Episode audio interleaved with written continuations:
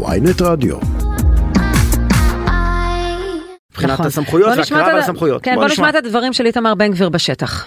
רציתי לעשות סגר מלא, אה, אבל יש על זה שאלה משפטית ואנחנו נדון בה. מה שבטוח שכרגע הנחיתי את המשטרה והם פורסים מחסומים סביב עיסאוויה. ברור לי שהצעדים שאני אומר כאן לא מספיקים. אני דיברתי לא פעם ולא פעמיים ורוצה ליישם את עונש מוות למחבלים. שבוע הבא אנחנו מביאים חוק נשק שמדבר על אה, החרפת הענישה ועל אפשרות לחפש בית-בית בלי צווים של בית משפט.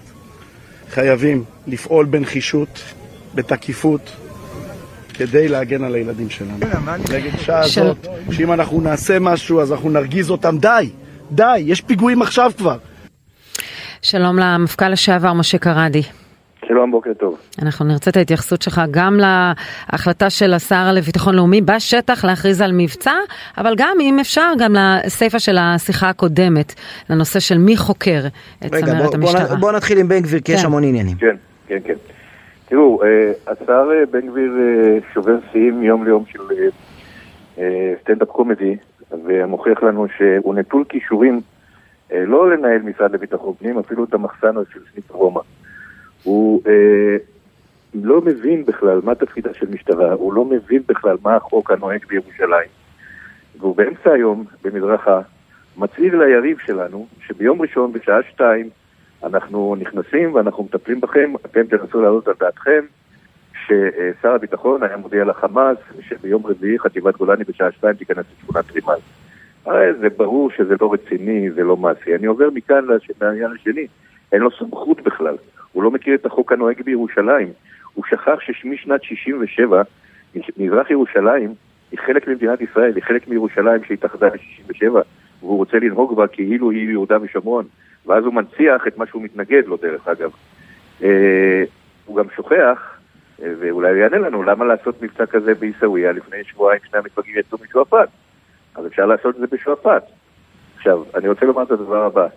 אני בעד להיכנס לשכונות הערביות ככל שיש לנו מידע על קנה נשק, על עבריינים או על uh, מחבלים שעומדים לבצע פיגוע. אבל את זה עושים אך ורק על בסיס מודיעין, כי הרי אחת מהשתיים. אם יש למשטרה מודיעין כזה, היא עושה את זה בלי הנחיות השר. ואם אין לה מודיעין כזה, אז לעשות את זה בהנחיית השר זה לבוא ולהיכנס ולעשות סיבוב דאווין ולהגיד הנה אנחנו היינו פה. רגע, רגע, אני, אני, רוצה, אני רוצה להתעכב על הדברים שאמר אה, אה, בן גביר. מה שהוא אה, אומר אתמול בעקבות הביקורת שהוטחה בו גם מתוך הקואליציה, הוא אומר כשאמרתי חומת מגן 2 התכוונתי למבצע אכיפה נרחב של החוק, לא להכניס טנקים, ולמבצע אכיפה רחב של החוק יש לי סמכות להורות, כשר לביטחון פנים יש לי סמכות להנחות את המשטרה, והוא חושב, אפשר להתווכח עם הטענה הזאת, כן? הוא חושב שאם אה, תכניס שוטרים לשכונות מזרח ירושלים, שיעשו איזה מבצע אכיפה רחב, אה, אה, מה שבסמכות, כן? לא להתחיל עכשיו אה, אה, לעשות דברים שאסור להם, אה, זה ירתיע את התושבים ואת המחבלים וייתן איזושהי אה, עננה שתמנע את הפיגועים הבאים. אה, תראה, השר בן גביר לא מבין שהרתעה לא מייצרים בהצהרות ובסיסמאות. תראה, כשהייתי מפכ"ל, אמרתי שמפכ"ל חי בשני מצבי צבירה. שהוא צודק או שהוא מסביר. אז עכשיו אתה מסביר לי, השר בן גביר מסביר לנו למה הוא התכוון כשהוא אמר חומת מגן 2. אולי היה טוב יותר שלא ישתמש במושג הזה, כי הוא לא יודע בכלל מה זה חומת מגן 1. מהמם. אם הוא היה יודע מה זה חומת מגן 1, הוא לא היה משאיל את הביטוי הזה. אבל עכשיו הוא מסביר לנו למה הוא מתכוון, ואפרופו טנקים, אז אחד מחברי הכנסת שלו התבטא שייכנסו עם טנקים לנגמשים לעיסאוויה. אז אה, אני לא יודע, צריך לעשות גם תיאום בתוך המפלגה. אבל זו בדיוק הנקודה, כשאתה מדבר בסיסמאות ריקות מתוכן, וכשאתה מדבר לתקשורת ולא לשוטרים, לא יצא מזה שום דבר. למה בשעה שתיים? אני- אני- אני שואל אם אנחנו לא- אם אנחנו לא קצת אה, אה, מוקדמים מדי איתו.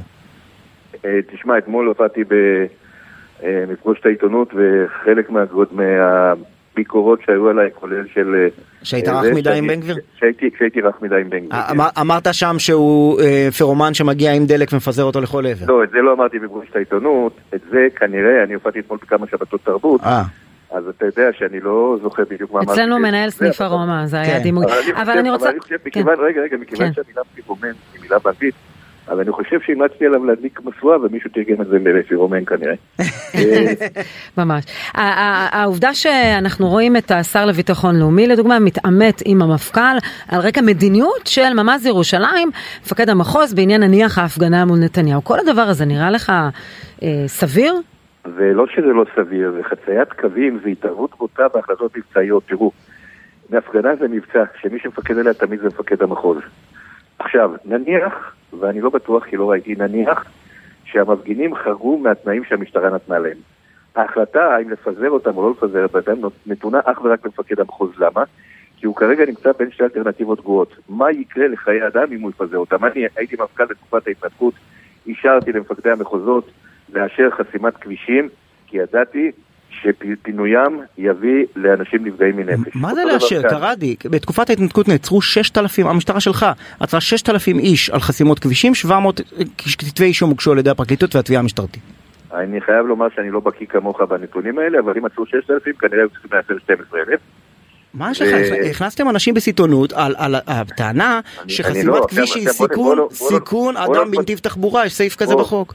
בואו לא נפתח דיון על ההתנתקות, כי יש לי הרבה מה לומר על זה, ואני מבין שאין לכם זמן, אבל זה לא העניין. העניין הוא שאני אומר שמפקד המחוז לפעמים בוחן אלטרנטיבה לא לאכוף את החוק, כדי לא לפגוע במפגינים. עכשיו, מה עושה השר?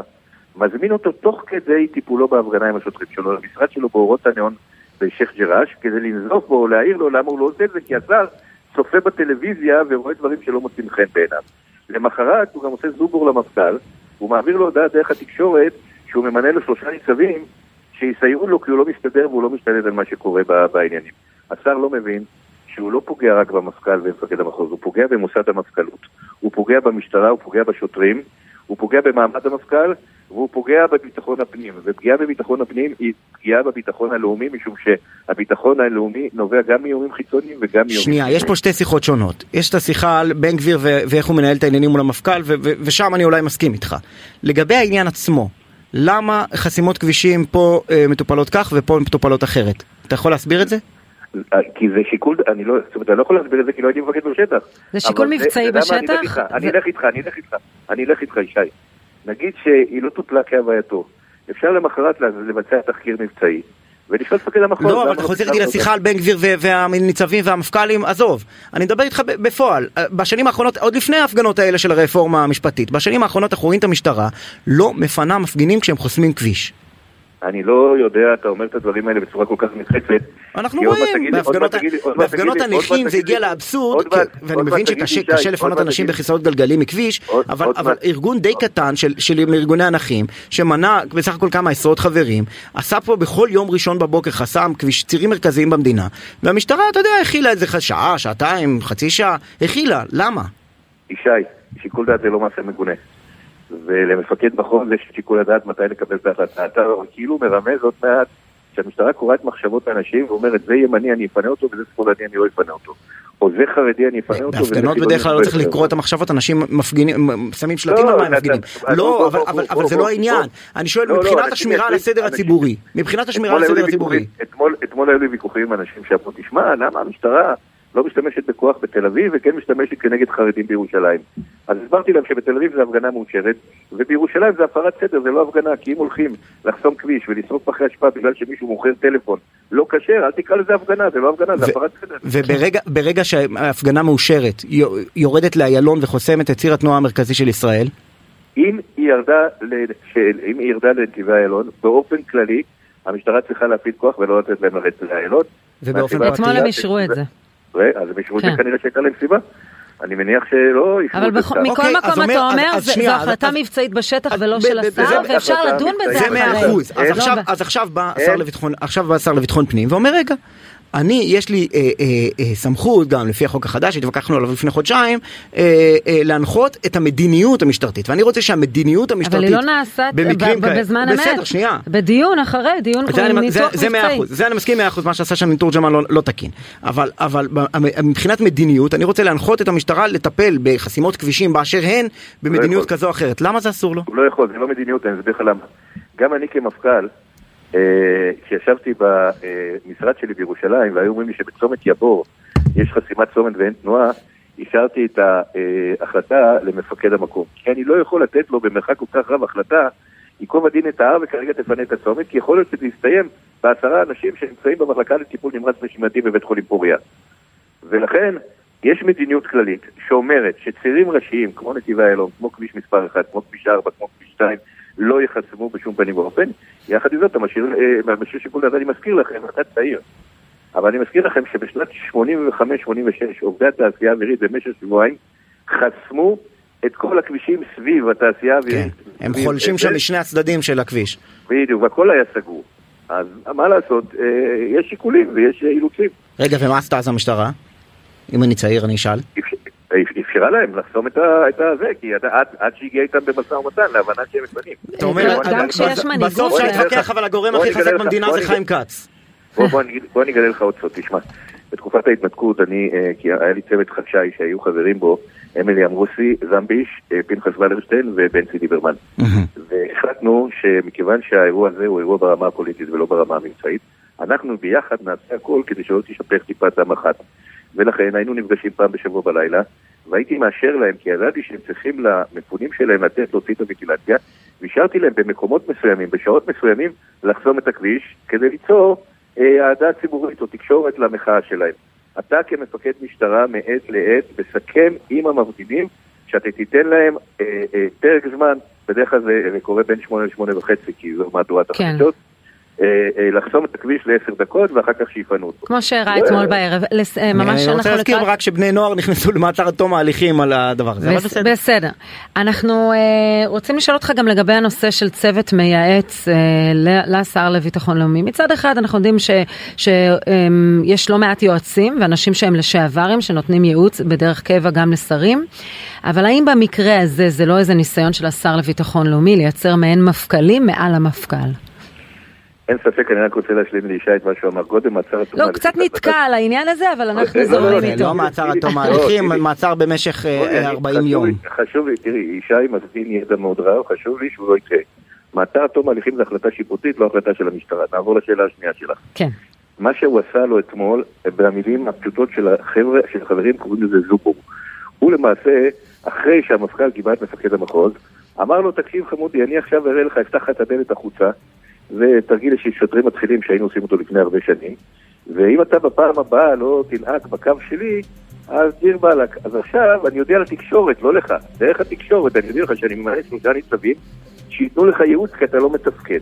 אז ככה, בוא נדבר על השלושה ניצבים ועל ההחלטה. השר אה, לא יכול... לצערי אנחנו חושבים... כן, עשר שניות. השר לא יכול, השר לא יכול לתת יועצים למפכ"ל, נקודה עצור. אם אני הייתי מפכ"ל הם לא היו נכנסים בפתח השער של המטר שלי. כן. ודבר שני, הוא יכול למנות לעצמו יועצים, זה בסדר גמור, שיהיו יועצים שלו, לא יועצים של המפכ"ל. משה קרדי המפכ"ל לשעבר, תודה רבה על השיחה. תודה. תודה רבה.